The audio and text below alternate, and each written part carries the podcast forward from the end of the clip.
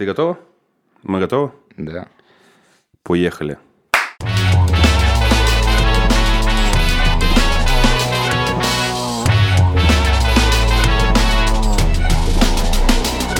Всем привет. А, Это снова подкаст «Мы так видим». Я снова Миша. а Это снова Павел Николаевич. У нас четвертый выпуск. Я не знаю, когда это будет выходить в, на канале, но э, сейчас недавно, то есть сегодня в ночь буквально прошел Оскар. Ты, я понимаю, не смотришь фильм, как мы знаем из прошлых выпусков, но ты хоть немножко увлекаешься вопросами, кто получил, следишь за этим, кто что получил, какие вообще номинации были, кто был в номинациях? Я знаю, что получил Энтони Хопкинс, и мне кажется, это замечательно. Больше всего мне понравилась его формулировка о том, почему он получил. Ну, не почему получил, а почему это не стоило ему труда. А, потому что мне надо было сыграть э, старика с прогрессирующей деменцией, и это не было трудно, да-да-да. Слушай, но а нет, ты видел, как он выглядел в этой роли? Нет. Нет ощущения, что это вообще не шутка была, что он прям, правда, выглядит... Ну, он потрясающе сыграл. Я не смотрел фильм, но, скорее всего, он сыграл, как и везде, потрясающе. Но мне есть ощущение, что он выглядит, э, правда, не очень хорошо. И это, возможно, связано как бы не просто с возрастом, а еще как-то вот с тем, что ему уже действительно тяжело уже играть. Ну, играть ему точно тяжело, но как-то же он эту роль выучил. То есть это же не просто он там взял перед камерой и погулял.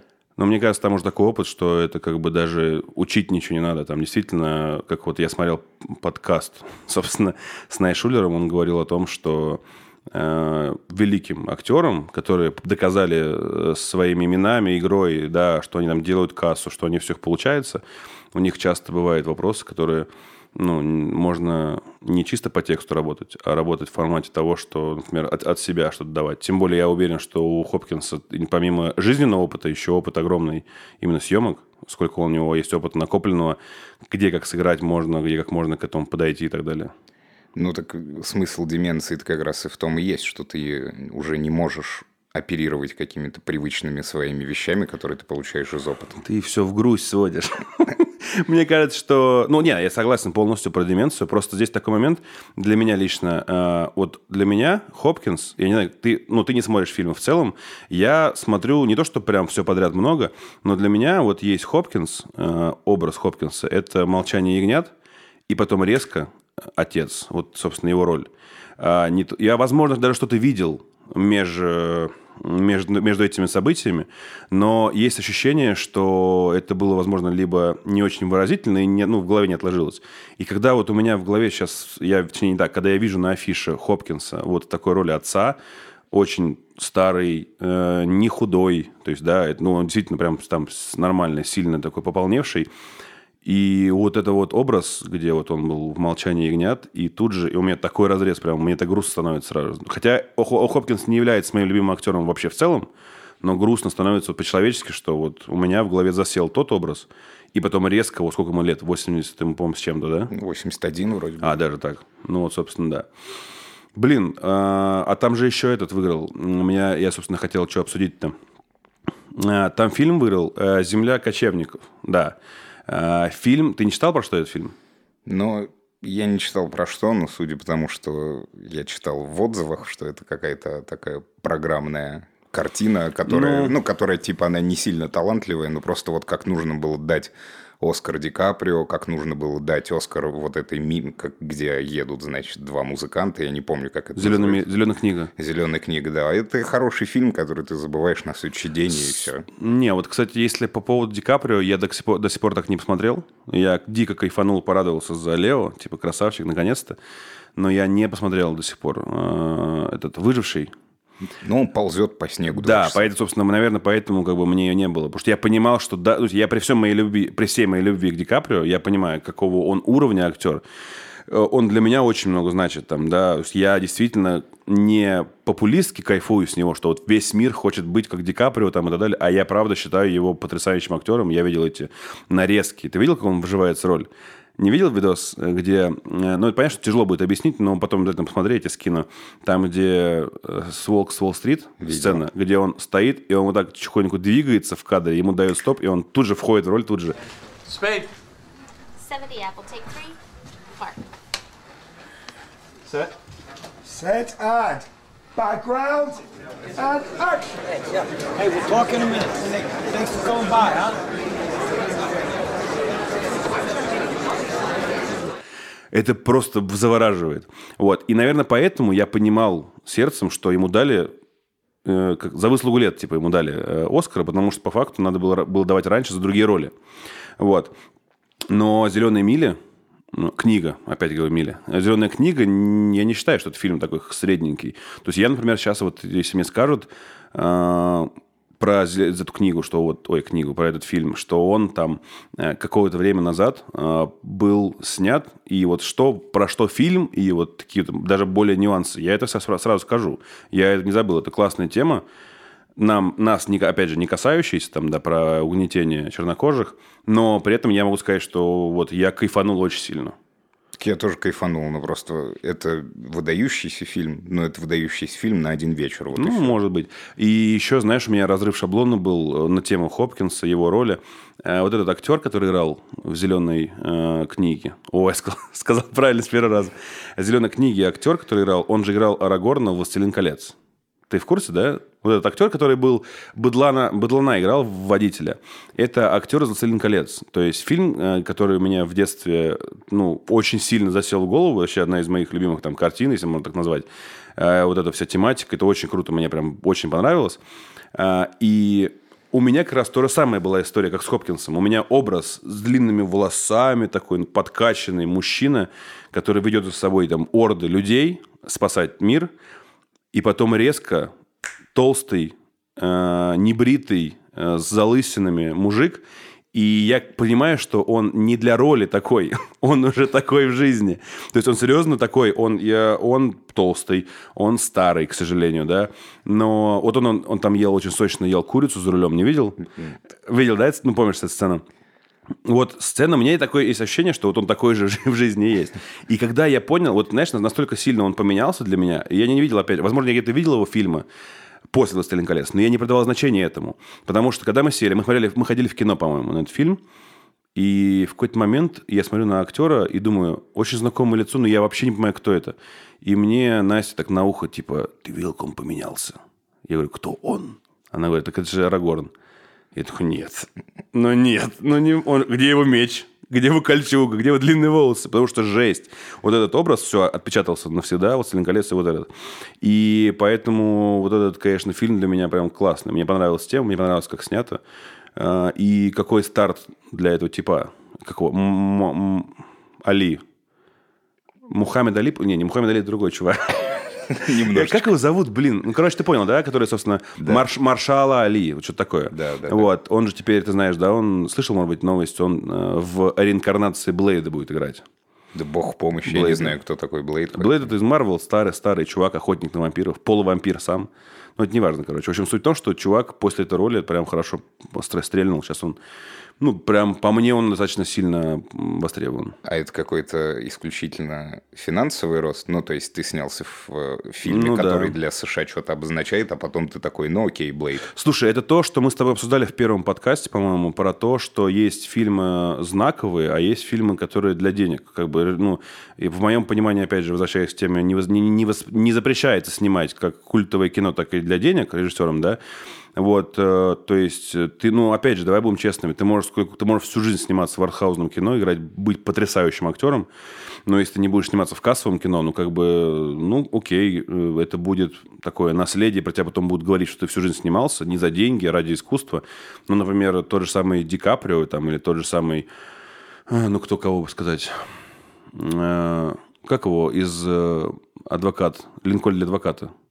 Кого ты спрашиваешь? Ну, актер этот, джентльмена играет. Меня, меня потом Настю дома убьет.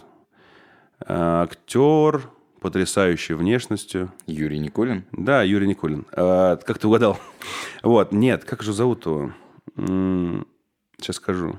Ладно, потом вспомню. В общем, а, ты снимаешься в... Ты крутой актер, ты снимаешься в, офи- в офигительном кино, которое потом будет смотреть много-много поколений, но при этом ты можешь сниматься в кино а-ля «Джентльмены», которые просто кассу потрясающе приносят. Ты заработал, режиссеры заработали, световики заработали, все заработали денег. Вот, и поэтому э, я, честно даже забыл, э, к чему вообще это говорил, все это. Но что-то, наверное, было важное. Ну, я спросил, А, ради денег, да. Да. Вот, то есть, как бы он показал, как он играет, он э, показал, что он умеет играть э, роль, а в данном случае знаковое кино, не знаковое, оно было массовым. Оно, возможно, было не кассовым в плане денег, да, для него, как для актера, но оно было массовым, то, что его посмотрели много, номинации на Оскар и так далее. Про него просто теперь стали знать больше людей, его теперь будут брать не только в классные актерские проекты, но и в проекты, которые приносят деньги. По мне это главное. Это всегда вопрос в том, где ты хочешь остаться. Ты хочешь остаться на обложках глянцевых журналов или ты хочешь остаться в учебниках по искусству. Вот А всё. почему нельзя, ну, как бы и то, и то, и то? Это прям надо выбирать? Кажется, что надо выбирать. М. Слишком, ну, я не специалист в книгах, но слишком мало примеров тому, что люди остаются и там, и там. Не, слушай, ну есть же э, люди, которые, например, режиссеры, которые снимают. Они снимают, э, но в любом случае, как бы по ним потом, то, что ты сказал про учебники искусства, э, ну, например, они снимают и потом остаются в учебниках как в рамках того, как нужно снимать кино, например, да? Но ты же можешь... Нет. Нет? А что ты имеешь в виду тогда? Ну, назови мне какой-нибудь кассовый фильм, который был снят так, как снят «Сталкер» Тар- Тарковского. Слушай, давай начнем с того, что я не смотрел «Сталкер» Тарковского, и, к сожалению, или к счастью, я не очень понимаю вот этого всего ажиотажа на тему э, такого кино, потому что я видел как бы нарезки. Ну, то есть... Ну, давай так, Левиаф- Левиафан смотрел фильм? Да. Тебе понравился? Ну, я бы не сказал, что мне понравился, но мне кажется, что я понял, про что он и почему так сделать действительно намного ценнее, чем э, впилить 10 миллиардов долларов и снять какую-нибудь фигню про взрывающиеся поезда. А, окей, э, согласен. Но при этом, например, мне он не понравился, но при этом я понял, про что он. То есть для меня вообще в целом, э, как- ну, опять же, я понял со своей колокольни, но это, я не помню, рассказал, не рассказал, это первый, не, второй, ладно, в истории фильм, на котором я заснул. Заснул не в том плане, что я лишь смотрел и такой раз, а я был в кинотеатре, и, ну, часто бывает в кинотеатре желание, что я там после работы устал, тебя м, прям, ну, клонит в сон. Но тут я просто даже не стал бороться с самим собой. Я понимал, что мне неинтересно. Но при этом как бы я не лоббирую то, что типа, давай вот расскажи мне, в чем его суть, почему он тебе понравился. Он тебе понравился, я вообще стараюсь теперь уже придерживаться вот этой позиции, что, ну, о вкусах не спорят. Это не всегда получается прям быстро сделать, но, по крайней мере, я к этому, к этому иду. А, ну, опять же, как мне кажется, я понял, про что он. А, но понравится он мне совсем не понравился. Поэтому мне тяжело вот с тобой в твоей э, манере говорить, что лучше остаться так вот, да, чем по-другому. Нет, я не говорю, что где-то лучше остаться, что что-то лучше, что-то хуже. Просто мне кажется, что в любом случае ты должен, если ты снялся там, ну, в условном артхаусе или в условном кассовом, и в условном кассовом фильме, то в итоге тебе все равно придется выбирать. Тебе придется выбирать какую-то там, а, я не знаю, ну, довольно простую актерскую работу. Я не слышал, чтобы кто-то восхищался актерской игрой в фильмах вроде Человека-паука или чего-то такого. Вот. И мне кажется, что когда ты смотришь, опять же, какой-нибудь условно артхаусный фильм, э, ты понимаешь, что э, у этого фильма есть какой-то язык, да, и, и съемка, и какая-то там, и какие-то пейзажи, я не знаю, и какие-то детали, и в этом есть какой-то вот какой-то еще смысл, который тебе дает более полную картину. Когда я смотрю Джеймса Бонда, например, я понимаю, что там нет ничего. Там просто расставлен вискарь на фоне, который влил туда денег. Там просто какой-нибудь классный актер, там вот кто последний его играл. Дэниел Крейг, он уже последние несколько лет играет. да, отличный актер, там классный образ, наверное, мне без разницы. Ну да, да, да. Мне Шон Там Коннери- либо нравится, либо не нравится. Как бы, по мне так вот надо судить. Ну да, и ты понимаешь, что в принципе в этом фильме, ну вот кроме того, что ты хрустишь попкорном и смотришь его, в нем больше ничего нет. Это не значит, что это плохо или хорошо. Ну просто, да. просто мой взгляд вот такой, что мне приятнее смотреть, когда я вижу какие-то дополнительные вещи, а не, я не знаю, ширму и классный там хромакей, где клевые там, значит, высотки с зажженными. Слушай, ну а как же история про то, что хромакей – это же технологии? Это же наука, по сути дела. То есть, как бы, к- не то, что наука снимать, имею в виду, а наука к тому, что все, что связано с спецэффектами, к этому же привела наука, как мне кажется. А ты поклонник науки? Ну, ты знаешь, к изготовлению подошвы на кроссовках тоже привела наука, но при Ну этом да. мы об этом не думаем каждый день, и это безразлично. А может быть плохо, что мы об этом не думаем. Ну, тогда Ну, многие эти, как там их зовут? Кто э, обувники, как их зовут их? Ну, которые, знаешь, вот в Америке есть такая профессия, где у них там эти, они там фигачат обувь, клеят ко- кожу. Как называется профессия? Ну, человек, у которого лавка, так, знаешь, типа кожаные изделия, там он... э, башмачник? Ну, типа башмачника, да. А если мы думали каждый день, что это приводит к чему, то, мне кажется, люди были бы более востребованы. Нет, они были бы более востребованы, но куда бы нас эти мысли привели? К тому, что нужно смотреть в фильме не просто на спецэффекты, а еще на обувь актеров, как ее сделали. А оно нам нужно? Ну, возможно, нет. Просто, опять же, типа, технология, если мы говорим про обувь, я понимаю, что ты имеешь в виду, но это как бы технология, которая уже э, размазалась. Она была давно, типа, да, она размазалась, действительно, мы не, не обращаем внимания. Но, например, я вот в шоке, когда я смотрю э, фильм, ну, а в стиле Марвел, ну, любого там, да, трансформеры, неважно, где, ну, несуществующие существа, отлично сказал, да, э, несуществующие персонажи э, очень живо выглядят в кадре, и как будто бы человек реально дерется с какой-то там ящерицей из там, с какой-то планеты Титан там, и так далее. Ну, ты в хорошем смысле как ребенок. Тебя Да. до сих пор можно этим впечатлять, Абсолютно хотя точно. последние 10 лет, мне кажется, ничего супер отличающегося не, не произошло. Ну, видишь, ты смотришь с позиции отличающегося, а я смотрю с позиции, что вот... Ну, опять же, я по- попроще смотрю. Я смотрю на то, что, как сказал про актеров. Мне нравится, либо мне не нравится. Два варианта. И я стараюсь не, я стараюсь не углубляться, но я так понял, тебе нужно смотреть артхаузное кино, получается, прям в большей степени. Мне вообще не нужно смотреть Смыслы, кино. подсмыслы. Да, Да- нет, это же не вопрос не, не столько про смыслы и не только про смыслы. Там 90% смысла я не улавливаю, потому что я не умею смотреть кино. Но какие-то есть детали, которые я примечаю, и мне приятно от того, что они там не случайно. Знаешь, чё- знаешь, почему я, наверное, не очень люблю вот эту историю с э, кино, где нужно... Не то, что думать, я люблю, где нужно думать, э, особенно детективы. Я имею в виду, где, где нужно искать эти вот смыслы, потому что я понял в какой-то момент, что я вот э, не люблю людей, и э, в формате... На, точка. не люблю людей. Не люблю людей, которые ищут смысл там, где его нет. Это касается... Раньше это были люди, которые в пабликах, э, в ВК выкладывали посты эти, знаешь, пацанские паблики. То есть они придают какому-то там, не знаю, вот сходки во дворе, пацанские паблики, да, где брат за брата, за основу взято. Они придают каким-то обычным вещам больше смысла за счет того, что они его находят, где его там же нету, там, да. И вот такая же история с кино. Меня всегда раздражали люди, которые...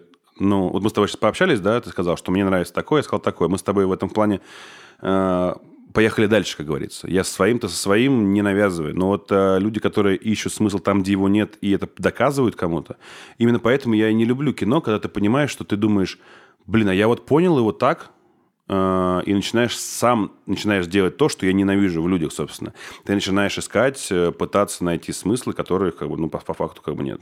Это профессион... не профессионально, это деформация после уроков литературы э, Ну да. в школе. Что имел в виду автор? Что имел в виду автор, да. Никто не знает, что имел в виду автор, но все почему-то учат друг друга, что имел в виду автор. Ты бы, кстати, если был бы преподавателем по литературе, ты бы это убрал из э, обязательных вопросов учи- учителя к ученикам. И я бы от текущей программы по литературе Ну, не да. оставил бы ничего вообще, наверное. Кстати, а что бы ты добавил? Ну так вот, чисто на скидку, что в голову приходит. Да я не знаю, что бы я добавил. Я не вижу никакого смысла заставлять людей учить какую-то чушь, какие-то поэмы, которые там... Ты почитай стихотворение Блока. Ну, какой человек в 15 лет может понять, про что стихотворение Блока? Блок сам не понимал. Ну, Между, скорее всего. между делом, Блок был, кстати, довольно омерзительным персонажем. Э, Ты имеешь в жизни? Да. Ну, давай это поясняй, это, потому что и даже я не знаю, уж тем более люди, кто будут смотреть, не все увлекаются так, как ты. Э, В революционные времена в России, когда всех, кто имеет отношение к царской семье, просто как сейчас журналистов загребали и бросали в тюрьму, Блок, он был каким-то инспектором или вот что-то с этим связанное. Он приходил вот в эти заведения, где содержали их просто в кошмарных условиях. Там нынешние тюрьмы, это, наверное, ну, в смысле условий конкретно помещения. Ну да, да, я понял. курорт по сравнению Вряд ли с ты тем, имеешь в виду, там эти консервы были просрочены. да. И он писал письма своей матери, в которых э, просто невероятным образом унижал тех, кто там содержится. Там была больная э, женщина, которая имела отношение к царской семье. Подожди, помню. а он, он был в был, сидел? Нет, он был инспектором. То есть А, инспектором ходил- да. пропустил, да. Вот, и он э, писал в своих письмах матери, что, значит, это у, у этой женщины там была какая-то проблема с ногами серьезная. И он писал, что это старая тварь, значит, у которой там отказывают ноги, ну, чуть ли, чтобы она там не сдохла. Так что поклонник, поклонникам Блока, особенно учителям, которые его талант э, очень превозносят и пытаются убедить детей в том, что им просто не хочется сейчас воспринимать, я бы порекомендовал сначала почитать про то, кем был Блок в жизни, а после этого уже рассказывать о его прекрасном творчестве, которое никому не нужно в школе. Слушай, а ты смешиваешь, получается, да, какой он в жизни и то по творчеству? Нет, первый пункт – это как раз то, что его стихотворения непонятны детям и не нужно их учить. Кстати, про что стихотворение «Ночь, улица, фонарь, аптека»? Я не представляю. Поэзия, поэзия в мою сферу интересов тоже не входит. Я, ну, как бы я тоже не входит, но иногда начинаешь думать э, над вещами, а про что вообще речь идет. Но я, честно говоря, вот правда, я не понял нифига. Э, про что? Это, конечно, может быть что-то такое возвышенное и непонятное моего ума.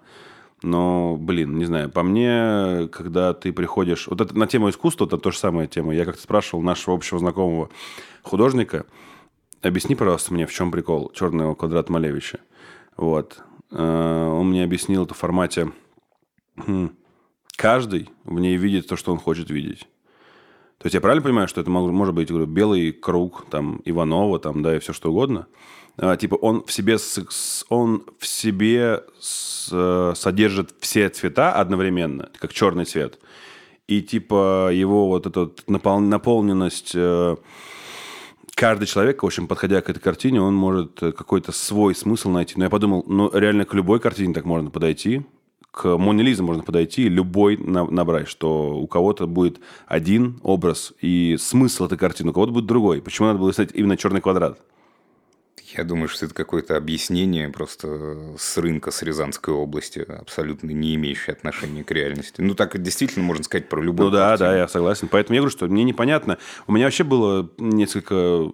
Некоторое время у меня была идея, что все, что, все искусство, которое не конкретизировано в рамках реализма, ну, когда ты смотришь на картину, и ты думаешь, ё-моё, он похож. Ну, на тебя нарисовали там, да, портрет твой. Ты смотришь, вау, похоже. Вот тогда да, типа, круто. Вот, все, что, в общем, где нужно думать, где нужно вот так вот стоять у картины, мне всегда казалось, ну, не всегда, точнее, а вот некоторое время назад казалось, что это, на самом деле, заговор э, всех художников мира, э, придавать, опять же, смысл там, где его нет, чтобы картины покупали за баснословные бабки. Да нет, здесь история, знаешь, какая? Искусство очень зависимо от контекста. Да, да, это я Поэтому- слышал недавно фразу такую. Не- невозможно рассматривать черный квадрат в отрыве от того времени, где он был, в отрыве от того, как, ну, как А сейчас он не работает, типа, он тогда работал? он не то чтобы тогда работал, ты можешь взять ту модель, которая была тогда популярна, ну, в которую, в которой... Модель чего? Видение, в смысле, ее? Да, ну, Малевич же почему-то рисовал, да, какие-то там квадраты, что-то еще. Ну да.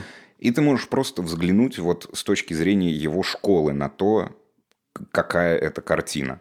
Так происходит со всем, так происходит с литературой, да, почему там, мне, вот если современный человек, который не очень там хорошо разбирается в, в литературе, он возьмет «Войну и мир», прочитает ее и скажет, что это просто бред полный. Ну, потому что эта книга, она сколько бы она ни была о вечных человеческих ценностях, она все равно находится в каком-то контексте историческом, культурном Мгм. и, Ну, тут согласен, да. и всем таком. Поэтому рассматривать эту книгу в, в отрыве от той действительности, в которой она была написана, довольно сложно. То же самое происходит с музыкой, то же самое происходит с поэзией, с э, какими-то там изобразительными искусствами. Понимаешь, я вот не понимаю, зачем в 21 веке нужно смотреть балет. А в 19-м зачем? Ну, в 19 Развлечений больше не было. Это такое эли- элитарное. На самом деле оно, наверное, в каком-то смысле элитарное и сейчас. Я действительно не вижу в балете ничего красивого. И если бы вот э, балет завтра перестал существовать, и об этом бы я не увидел ни одной новости в Твиттере, я бы никогда в жизни не узнал, что балет перестал существовать. И, ну, наверное, я... У меня такая же фигня с оперой. Ну, опера туда же, если это сто процентов для меня. Поэтому вс- всегда, когда ты пытаешься что-то изучить или там что-то посмотреть или что-то почитать, тебе нужен всегда контекст, в котором это находится, иначе ты просто подумаешь, что ну это какая-то чушь. Поэтому мне не близки «Звездные войны». Я не понимаю, зачем мне, взрослому человеку, который там сейчас живет в определенной реальности, смотреть фильм, где, ну, где декорации вызывают слезы, да, и тогда это, наверное, было круто. Круто, что это вселенная. Но меня это никак не касается, потому что мне не, мне не интересен тот контекст, в котором это было сделано. И, как следствие, все развитие вот этого мира, оно тоже для меня не интересно. Ну, кстати, это, смотри, это такой э, отсылка к тому, что мы обсуждали с тобой раньше, что э, как бы меня легко впечатлить, там, да, спецэффекты и так далее.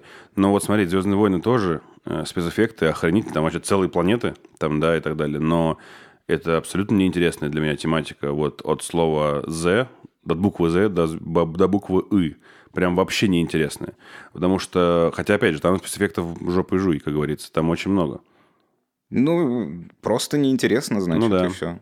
Просто какой смысл смотреть там какую-то, я не знаю, какая там 72-я часть уже вышла с классными спецэффектами, современная. Они там начали что-то переснимать, да, сделать эти, как это называется, не ремейки, а они там делали э, не... В общем, они начали брать э, общую канву и делать такие соло-фильмы про конкретных персонажей. Я могу сейчас ошибаться, потому что я не разбираюсь во вселенной, но я знаю, что там вот снимали про какого-то... А, ну сейчас типа сериал «Мандалорец» вышел, это про маленького Йоду, такой малыш, который говорил этими словами наоборот. Ну да. Вот. э, И причем э, забавный факт, что у меня подруга моей мамы, ну, естественно, тоже одногодка ее, она, несмотря «Звездные войны», посмотрела «Мандалорца». Она говорит, что ей, типа, не нужен был бэкграунд из «Звездных войн», и ей прям понравилось. Хотя при том, что как бы она не фанат, вот, кстати, опять же, она не фанат ни «Мститель», ничего, она как бы в кино-то редко ходит. А ей сын старший, примерно моего возраста, может, чуть помладше, он ей сказал, вот, типа, вышел там, вот там сервис, смотри. Она посмотрела, кайфанула. Теперь мою маму уламывает на, на, этот, на этот сериал. Да не, ну это хорошая история, но Наверное, да. сама, сама идея, ну, всегда, когда у тебя, ну, наверное, всегда, когда у тебя заканчивается какая-то общая канва громадная, да, в которой ты вынужден был какие-то проводить сюжетные связи, ты думаешь, так, ну, у нас есть 600 персонажей. Это ли не 600 сериалов по 10 сезонов? Или 600 сериалов, да, или 600 фильмов. Да. Причем, получается, если я правильно понимаю, ну, на фильмах больше заработаешь, чем на сериалах. Сериал – это стриминг, и там ты сел шестером, смотришь перед экраном, там, да. А все-таки кино – это каждый ходит. Ну, наверное. Но, с другой стороны, сериалы же еще можно... Это ты, я, мы с тобой ушли, я забыл- чуть не забыл сказать, ты когда в какой-то момент сказал по поводу того, что про Бонды э, понаставили своего вискаря и так далее в кадры. Я как-то вспомнил, кто-то из, э, из мира кино сказал, ну, это как бы не, не такая, она не новая фраза, просто она мне понравилась очень сильно, э, что типа, если, э, если в ролике либо в видео каком-то материале, э, либо в кино, либо в сериале, в серии нету явной рекламы, значит, это кино и есть реклама. Это переделка известной фразы про то, что если вы пользуетесь бесплатным каким-то продуктом, ну, в IT, значит, продукт – это вы. А, ну, Или что-то ну да, такое. по факту, да. Но, по сути дела, действительно так получается. Я после этой фразы стал присматриваться к моментам. Ну, бы не то, что я не знал, и для меня открытие было, о, реклама, что, Ауди реально в, в «Мстителях» типа присутствует. А, Это было понятно, но просто ты стал сейчас, я стал как можно, ну, немножко поподробнее смотреть, что вообще, куда, где ставится. И я уже на некоторые моменты думаю, так, а вот он повернул эту бутылку, но он немного повернул, там чуть-чуть в кадр попало. Это реклама или нет? Мне, как потребителю, вообще пофигу. Если будет классный сериал, ой, сериал, классный сюжет, классные актеры, классно, вообще все классно, мне насрать, сколько там будет рекламы. Пусть, как Бекмам- Бекмамбетов снимает, там, да, в каждые там 10 минут рекламы, мне на параллельно. Главное, чтобы были остальные составляющие. Потому что когда это реклама для того, чтобы отбить бюджет фильма, а фильм как бы, ну, ни о чем, ну, он, блин, там и отсутствие рекламы его не спасет. А поэтому наоборот, собственно. Но опять же, даже, даже в, великих, в великом кино есть реклама. Так я против этого ни- ничего не Ну имею. да, да. Мне тут понравилось, ты как раз вспомнил Бекмамбетова. Видел клип Тиля, да? Где- А, да, да. Вот. Мне очень понравилась какая-то фраза Бекмамбетова. Это, по-моему, я прочитал в канале Бэткомедиана, мне скинули. И там якобы Бекмамбетов, я не знаю, говорил он это или нет, рассказывает о том, что Тиль сам пришел к нему и сказал, что он хочет исполнить эту песню. Меня это очень сильно смешит. Ты думаешь, это прям откровенное вранье? Я думаю, что это откровенное вранье, потому что там, наверное, маленькая деталь есть. Может быть, Светлана Лобода привела Тиля А. к Бекмамбетову. В это я готов поверить. Но то, что Тиль знает, кто такой Бекмамбетов, ну, в смысле, знает не в плане того, что есть такой чувак, которого он видел когда-то. Мне кажется, что это невероятно. Кстати, на самом деле, вот я с тобой сейчас не соглашусь. Тебе сейчас скажу историю очень. Я смотрел интервью у Дудя, э, где снималась э, это Саша Бортич. Знаешь такую? Белорусская актриса, живет в России давно, снимается. Она весьма-весьма оппози- оппозиционна. Вот. И в чем суть? Э, Как выяснилось, собственно, для меня тоже был секретом, точнее, не новостью. В общем, Саша Бортич снялась в фильме, у, ой, в фильме, в клипе у System of a Down. Да. Вот, снялась не в массовке, а главная роль была. Я смотрел интервью. А смотрел интервью, да? Помнишь, да, что сказали? Вот на, на тему того, что я сомневаюсь, что он знает Бекмамбетова. Ну, давай так, Бекмамбетов, особенно на Западе, поизвестнее будет, чем Бортич. И тут такая история, мне, как мне кажется, очень похожа могла быть, когда Бортич, как попала в клип, если ты помнишь. А, ее подруга как-то то ли привозила, то ли гримером была на одном из концертов, и вот показала, что вот есть такая, у меня есть подруга, э, Саша Бортич, актриса, э, после чего солист группы System of Down Серж Танкян увидел ее и попросил с ней познакомиться. Они познакомились где-то там на одном из концертов, и все, он позвал ее в клип, как бы почему нет? Я не вижу ни единой параллели с историей, которую озвучил Бекмамбетов, потому что здесь есть какая-то подруга, которая обработала Но, System может, просто не сказал. А, Нет, смотри. Если бы Тиль, а, наверное, если он знает, кто такой Бекмамбетов, если бы Тиль увидел Дано. взломать блогеров, а я хочу напомнить, что это не фильм, который был случайный, да? Это конкретный Какие ты обсер тематики знаешь, оказывается. Бекмамбетова. Ну да, да. То есть этот человек намеренно потратил много денег и сделал очень плохо. То, как делает Тиль свои концерты, и то, насколько он требовательный к качеству того, что должно происходить на сцене, в какую секунду должно происходить. Ну да. Я... Сколько этих огненных какашек должно вылететь? Да, и так что нет, Бекмамбетов, конечно, полностью солгал, и либо убрал те детали, которые являются принципиальными. Слушай, неужели ты думаешь, что, например, Тиль, посмотрев это интервью, например, или прочитав, он такой, ну, окей, он э, прям всех, всех наебал, а я ему ничего не, не сделаю за это. Так вот именно, что Тиль никогда не прочитает это интервью, потому что он не знает, кто такой Бекмамбетов. Ну, не Ему знаю. сказали, что есть какой-то там будет сниматься фильм, и вот классные песни Ну, есть. Не знаю, такая точка зрения может быть. А Тилли, в общем-то, Рамштайн довольно давно в Санкт-Петербурге пели песню на русском языке, и это не является чем-то экстраординарным, что вот Тиль запел на русском. Он уже пел на русском, это не новость. Не, слушай, ну тут, мне кажется, знаешь, какой, э, почему так это... Ну, опять же, условно говоря, новость. Потому что одно дело, когда ты приезжаешь в Россию, и ты для русских людей поешь на русском языке какую-то песню, там, корявая, ну, ты поешь это в России, на русской арене там и так далее. Другое дело, когда ты на своем канале, который смотрят не только русские, выпускаешь, э, условно, клип на русском языке. Учитывая то, как у нас сейчас какая ситуация в- мире с отношением к нашей стране. Другое дело, когда тебе приходится делать прививку и приезжать к Бекмамбетову домой и просить его, чтобы спеть песню. Ну, вряд ли он прям, ты утрируешь, что он прям приезжал, просил, под Нет, окнами пел на гитаре эту песню. Я, я- могу спеть ее на стадионе. Я не утрирую. Цитата Бекмамбетова. «Тиль сам пришел ко мне». Я думаю, пришел здесь не физически ножками. Ну, я понимаю. Но Мне мне, хо- кажется- мне хочется, чтобы это было так. Потому а, что ну, если так. если так, то да. Я, на самом деле, мы с тобой ушли, опять же, от этой темы. Я хотел вот этот момент сакцентировать, потому что мне показалось, из всего Оскара, он мне показался самым интересным. Я не смотрел боль, больше, процентов 99 того, что было представлено. Да, но я не смотрел даже фильм «Отец», но я знаю Энтони Хопкинса. Там вот в этом фильме, кто сказал, что был снят «Земля кочевников», главная режиссерка, режиссерка, мы в, в тренде. Нет, главный режиссер, я не в тренде. Ну, хорошо. Ну Вот, э, главная режиссерка этого фильма получила, собственно, за лучшую режиссуру э, награду, статуэтку. Но здесь очень важный момент, что я бы вообще мимо этого фильма прошел бы вот так вот, пролистывая, как, собственно, все остальное, если бы не один факт. Э, Главная актриса, которая сыграла в этом фильме, э, я записал себе ее, зовут Фрэнсис Макдармонд. Вот. Макдорманд. Ну, на, с кинопоиска, с- в переводе на адаптацию, адаптацию на русском, я копировался, не, руч- не ручками писал. Она в билбордах играла. Вот, она играла в билбордах в фильме, который меня заставил сидеть вот просто оцепеневшим перед экраном. Я очень сильно кайфанул с этого фильма. Не то, чтобы я такой... У меня жизнь перевернулась от э, ощущения того, что она там... Через что она прошла, там, да, я такой, все. Но, блин, вот этот фильм меня прям сильно удивил, и я с ним очень сильно кайфанул. Поэтому, когда я увидел, что она играет главную роль в этом фильме, вот это меня, собственно, и зацепило. Но билборды классный фильм, да. Меня А, ты не- смотрел «Билборды»? Да.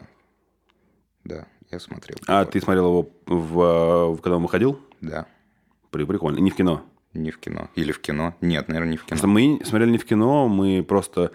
Причем, опять же, его так... Он же, опять же, не входит в пул того, что у меня я в первую очередь буду смотреть. Он прям входит, как бы, ну, там, типа, кто-то мне из чье мнение я уважаю, мне посоветует, я такой, ну да, давай смотреть. И вот я не помню, кто мне его посоветовал, но, блин, вообще, я, конечно, офигел с него. И вот, собственно, поэтому я зацепился за, эту, за этот фильм, именно из-за актрисы. И мне показалось, если честно, что она даже выгля... выглядит там так же, ну, на стоп-кадре выглядит так же, как, собственно, она выглядела в этом фильме. Прикольно, прикольно. Надо будет понять. Я вот, не смотрел прошлый фильм, э, победивший этого «Паразитов». Хотя недавно мои мысли на этот счет немножко сдвинули с мертвой точки. Мне сказали, что, во-первых, ну, изначально мне говорили, что он неплохой, прикольный, нормальный, посмотреть можно, что меня, естественно, не двигало, потому что это корейский кинематограф, как бы, да, я никогда не смотрел его и не знаю, что от него ждать, в принципе. Но мне сказали, что это, то есть там есть составляющая детективная. И вот это, а, это мой любимый жанр, как бы это меня немножко сподвигнуло в сторону посмотреть, возможно. Но вот тут как бы только фильмов, которые были номинированы. Я только мультик «Душа» смотрел, собственно, из этого. Но, опять же, мультик – это мультик. Паразитов по мне я он- смотрел. М? Паразитов я смотрел. Смотрел? Да. Как тебе? Мне понравился. Я не могу сказать, что я в восторге. Там есть какая-то такая... Ну, я бы не сказал, что детективная, но около детективная составляющая. Но проблема в том, что это опять программный фильм. То есть это... Программный в смысле? Ну, это фильм, который вскрывает какие-то, значит, там, эм, вскрывает действительность того, как в благополучной Корее Южной все устроено, и что там есть какие-то классные разборы по 40 минут на Ютубе. Ну, я А. смотрел 10 и просто... Я читал текстовый. Потому что мне совершенно не интересно, что происходит в Южной Корее, и что вот у них там такая ситуация. Мне кажется, мы можем снять какой-нибудь сериал из 8 миллиардов сезонов вот про то же самое, что происходит Ну да, в России. Но, но у нас не будет такого контраста. У них очень благополучная страна, но оказывается, что на дне происходит вот это, а у нас просто на дне происходит вот это. Слушай, ну у нас э, происходит одно, а потом есть фильм «Взломать блогеров», который показывает, что у нас вот есть такие классные ребята. Я, кстати, тоже не смотрел его, но я слышал разнос от даже самых нейтральных людей, которые, например, могут очень сдержанно говорить, что там, ну, это мне просто не зашло. Они очень тактичные, но даже вот эти люди просто разнесли в очко, конечно, этот фильм. И в целом, э, когда ты понимаешь, что у людей, которые там снимались, берут интервью, они говорят, это полное дерьмо, я хочу забыть, это как страшный сон, это, конечно, на- наверное, о чем-то договорит. Но его снимал Бекмамбетов, или он продюсировал его? Да я не знаю. Просто есть же этот мем э, про режиссера, который снимал наших «Мстителей. Защитники». Как его зовут? Забыл. Ты помнишь, как зовут его? Нет. тебя посмешила фраза «Наши «Мстители»? Ну да, меня вообще мне всегда нравится, когда вот теперь будет наше. Слушай, если ты, если у тебя будет желание хорошенько поржать и потратить два часа времени, посмотри «Защитников» и офигей от того, как можно, имея более-менее, более-менее технологии графики, э, можно засрать... И причем, э, э, имея, точнее, примеры успешных фильмов про супергероев, они, по сути дела, взяли, как бы, да, скопировали тематику и сделали, ну, канву русскую сделали. Не с нашим менталитетом, с нашими там особенностями, а и с нашими там традициями, а просто вот, ну, как в России типа будет. Это надо было постараться. Я в целом могу сказать, что я, наверное, даже поставил бы там 4, например, там, да, а не один. А, Из-за того, что тематика такая, там, пиу-пиу, пау-пау, человек-медведь, там смешно, смешно превращается. Реально. Вот. Но, наверное, это правда не один, как бы даже. Ха- э, э, как его зовут? Я потом вспомню, я тебе скажу, как фамилия этого режиссера фамилия. Его прям стебут все. Его стебут все, включая него самого. Он, по-моему, даже приходил на какую-то передачу, где его прям фигачили. По-моему, на ЧБД он приходил, по-моему. Не Сарик Андрей. Сарик Андреасян, вот, да, да, молодец. Ты знаешь, да, его? Ну, я знаю, я знаю, что постоянно какая-то вокруг него шумиха, и то, что он довольно часто снимает по тому, что, ну, я не смотрел ничего, но я постоянно слышу, что он снимает какое-то говно. Да, и при этом он самый критичный. Посмотри его, какое интервью дает. Ну, да, мне он не интересен. Ну, согласен. Слушай, мы про кино уже прям много. Я хотел немножко съехать с этой темы. А, У меня вопрос такой. Ты на митинги ходил 21-го? За это сейчас так нельзя уже задавать вопрос. А как Сейчас можно? даже, даже всех, кто ходил до сих пор из, из квартир, вытаскивают и везут в ОВД. А, ну правильно. День в день нельзя было задерживать, потому что там речь была... э, Обращение. к- Обращение. да. Хорошо, ты гулял 21 апреля? Ну. Или так тоже нельзя? В определенном смысле, да. Гулял ли я там, где был, где был митинг, это вопрос. Просто я хотел, на самом деле, поделиться с тобой, с тем, кто будет смотреть этот подкаст, э, э, историей, которая вот прям, прям, прям правда меня поразила немножко. Э, У меня целенаправленно была позиция, я ее высказывал неоднократно, что э, ну, в чистом виде на митинги я не пойду. Пока что. А, Причин много разных, как бы, по смыслу в причинах как бы нету. А, Но это был тот день, если ты помнишь, там было уже прохладно было, но еще было терпимо вот этих противных блевотных дождей. А, И мне нужно было попасть в сторону Боровицкой. Я живу, говорю, работаю на метро «Аэропорт», и я принял решение поехать на электросамокате от компании. Нет, неважно. А, На, до метро Чеховская, а дальше посмотреть по тому, замерзну я или нет. Либо зайти на Чеховской и поехать домой, либо поехать дальше до Боровицкой. И там зайти домой. Ой, зайти, там зайти домой, и все. пара пара пам Зайти в метро и поехать домой по серветке прямо. И я поехал от метро аэропорт прям. Я ехал нормально, ехал, ехал. И если честно, я вот честно, я не знал, э, где он должен быть. Э, Я часто до этого слышал на прошлых да, этих сходках, что это будет метро Тверская. Я вот ну, слышал фразу «Тверскую перекрыли, Тверскую перекрыли, от Тверской двинуть туда». Я думаю, ну, мне надо будет Тверскую пролететь, э, а дальше там уже все фигня как я сильно ошибался. Э, Короче, я ехал э, по Ленинградке, потом Белорусскую пересек. Дальше было метро Тверская. Я понял, что мне поеду дальше. Я не очень сильно замерз, типа, мне нормально. И я, естественно, увидел все эти машины, которые, автозаки, которые стояли. Уже людей кучками э, шли э, в сторону, получается, Тверской. Но это, ну, не все были похожи на тех, кто готовится к митингу. Просто были парочки где-то были, где-то были там семьи там с детьми. И я ехал, получается, по тротуару. История такая, что с каждым там переулком становилось больше людей и становилось больше сотрудников полиции. Э, В какой-то момент я проезжал мимо автозака, и вот я отвечаю, ну, я, по мне видно, да, я не маленького телосложения, в целом не особо там из трусливых. А, Но я проезжал э, мимо автозака, и у- меня в этот момент, как в фильмах, э, я сейчас не преувеличиваю, остановилось время, э, я еду на самокате, электросамокат, представляешь, да, он достаточно высокий, ты становишься еще выше с ним, потому что он там с этими с батареями и так далее. Я, в принципе, не маленького роста, я был еще выше, и, в общем, вот с этой подножки автозака, она двойная или тройная, Ш- шаг делает э, мужчина в форме, э, собственно, я даже не знаю, как правильно называется. Это не ОМОН, наверное, да, как это называется. Это, в общем, он был в шлеме, э, он был в этих, как вот в американском футболе, этих нагруднике, наколеннике, весь в броне. Реально, Робокоп вышел реально. И вот он делал вот этот шаг с лестницы, вот таким знаешь, спрыгивая с нее. У меня, я в этот момент проезжаю мимо него, мы с ним так равняемся, э, за этим не было видно, за забралом. Но вот этот момент, э, он очень большой. Э, он, вот когда он спрыгивал, как в фильмах, знаешь, время остановилось, он прям летел, вот это вот полметра, полметра там, сантиметров 15, он летел прям в вечность. И мы с ним так разминулись. Я, проезжая мимо него, прям, мне прям холод прям пошел поэтому, что он выглядел максимально э, по-киношному. Но по-киношному не в плане того, что он сейчас всех спасет, а по-киношному, что вот он выглядел как будто бы, ну, как минимум сейчас ну, я не знаю, на нас нападут э, армии с ядерным оружием, а он лично один будет всех отвоевывать. Серьезно, там такая броня, офигеть. Я, первое потрясение было, собственно, вот с ним, я мимо него проехал, очень такое прям состояние было. Не что я испугался, а вот такое состояние меня потрясло. А дальше, собственно, я поехал до Тверской, проехал, там уже плотнее становилось, но когда я проехал переход на Чеховскую, получается, я съехал на эту улицу Охотный ряд, по-моему, да, называется, вниз она.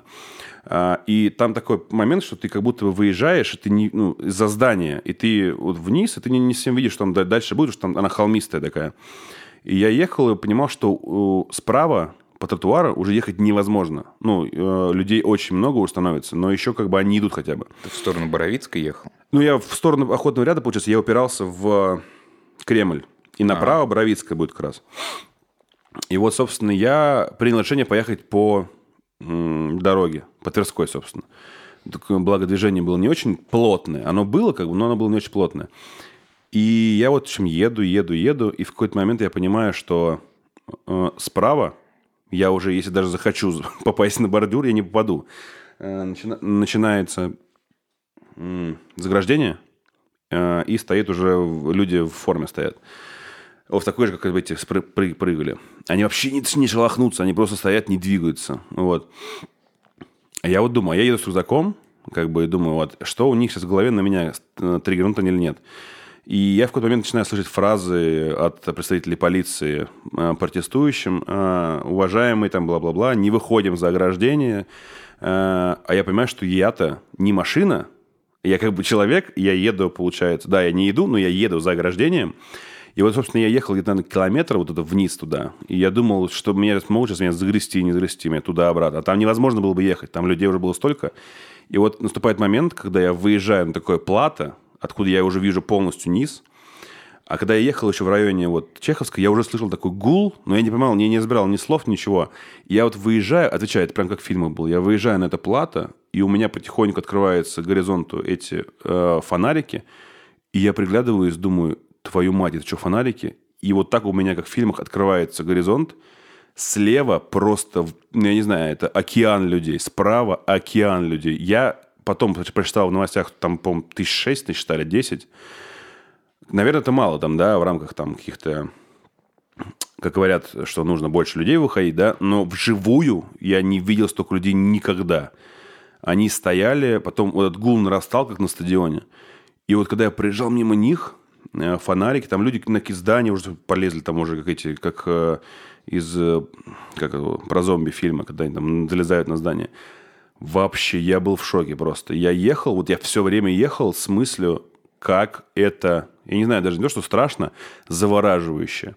То есть, э, а, никого не били, при мне, то, что я видел, никого не задерживали. А, ну, собственно, и протестующие не провоцировали никого. Но вот этот момент, когда я приезжал, вот эти у меня, вот реально, как знаешь, как картинка прогрузилась, типа у меня из-за дороги появились фонарики, раз, раз, раз, раз, и просто вот такое море, просто туда вниз, а я еду один, получается, по этому, по дороге. Машин было немного, машин нам разворачивали. И я в какой-то момент подумал, что я вот тот чувак, помнишь, в Китае, э, есть картинка, еще видос, где чувак в Китае во время какой-то революции вышел на дорогу, там э, встал против танка. Вот я понимал, что я не протестующий там, да, я еду домой. Но все равно ощущение было, что вот там люди, вот они в опасности, типа, да, в понятной опасности. Вон там люди не в опасности. Тут дорога, тут, по идее, безопасности, потому что если ты в машине, а я вот хрен знает где, получается. Я как бы не в машине, то есть мне вот эту палку выставил вот так вот, а я, вот, он даже может меня, ко мне не разворачиваться. Он может стоять туда смотреть, вот так руку выставить, я вот так, как в мультиках, и все, меня забирай куда хочешь. А потом еще аренда будет самокатный прилетит за, за 15 суток.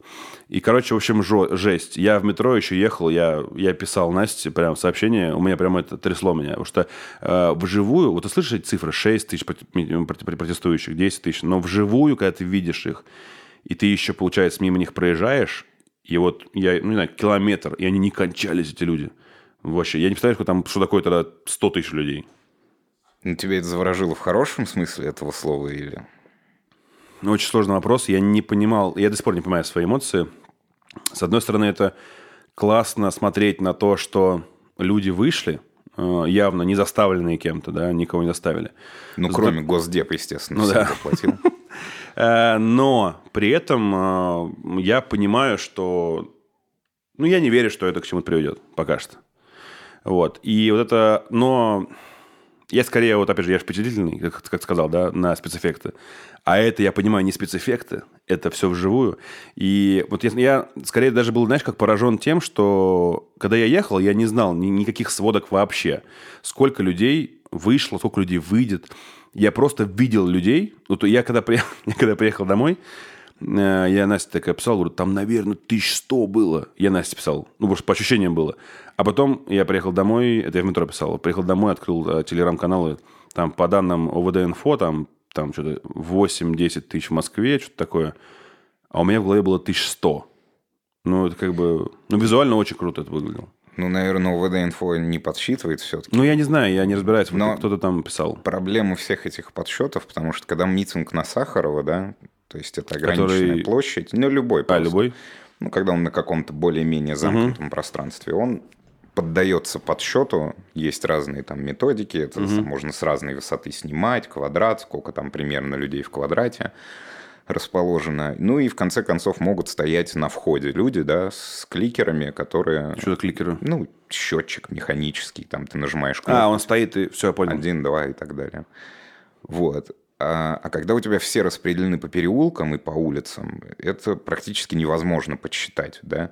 У тебя стоит один там корреспондент «Дождя», там, я не знаю, на охотном ряду, там другой корреспондент «Эхо Москвы» там на э, Дмитровке, Дмитровке, да, и, и, ну, естественно, они такие, ну, я не знаю, вот отсюда я вижу там 100 тысяч, а там типа полторы Ну, было, понятно, просто улица да. узкая, и все вот сконцентрированы. Не, ну одно дело, когда, понимаешь, я бы в голове держал 100 тысяч, а их было бы там 80, это одно дело. Ну, когда у меня в голове было 100 тысяч, а их 6, или там, тире, там 10. Ну, то есть, э, визуально я это себе реально не представляю. Мне казалось, это океан людей. Просто океан. И они еще живут вниз туда, до охотного ряда, получается, направо, в сторону Боровицка как раз. И только там уже в районе вот э, ближе к Боровицкой уже начали редеть, собственно, эти, э, э, эти легионы людей. Но, блин, еще, конечно, фонарики эффект дали, конечно, свой. Потому что фонариков было... Я понимаю, что не каждый зажигал фонарик, но вот их было много, и это был, блин, вообще. Ну, вот видишь, те, кто отдают приказы бить, тоже думают, что их там 100 тысяч, а боятся в итоге 10. на этой прекрасной ноте мы можем закончить эту тему. Я думаю, что на сегодня, наверное, мы все. Есть что-то мне сказать Да, нашим слушателям? да. Сегодня, сегодня утром я слушал подкаст со Станиславом Дробышевским, это антрополог из МГУ. Так. А подкаст какой канал? Я не помню. Ладно, не будем рекламировать никого, правильно? И я узнал, что у дельфинов были сухопутные предки, и раньше они ходили по земле, а потом так получилось, что они оказались у моря, и в море просто оказалось больше еды. Слушай, ты знаешь, я сейчас себя ощутил в очень странном положении, когда я что-то знал раньше, чем ты. Я этот факт слышал, не помню где. Возможно, я тебе, по-моему, рассказывал, да, я очень люблю дельфинов. Не то, что я про них все знаю, и у меня есть личный дельфин Анатолий, которым я там общаюсь по выходным. Но я как ну, в детстве там прям, если мне что-то давали читать про животных, я выбирал себе конкретное животное и читал про него. И я вот эту историю слышал, да, что они э, изначально были сухопутные. Причем я даже картинки, даже у меня в голове сейчас образ всплыл, как они выглядели. Э, ты знаешь, э, наверное, образ дельфина в моей голове умного, красивого, классного животного, которое не может сказать глупостей или проголосовать за того или иного кандидата, лучше они останутся в воде и немыми, чем они когда-нибудь эволюционировали в говорящих людей и потом натворили херни, я бы в них разочаровался. Аминь. Да. Все, ребят, всем спасибо. На сегодня мы заканчиваем. Э, Ждем вас снова. Мы хотим поблагодарить студию э, Дробь 8. Они, по сути дела, являются нашими спонсорами э, этих выпусков на текущий момент. Это пространство для психологов, для лекций психологов и, Не только психологов. и не только психологов. Все, всем спасибо. Хорошего всем вечера, дня или когда вы там будете смотреть. Спасибо, Паш. Спасибо, Миш.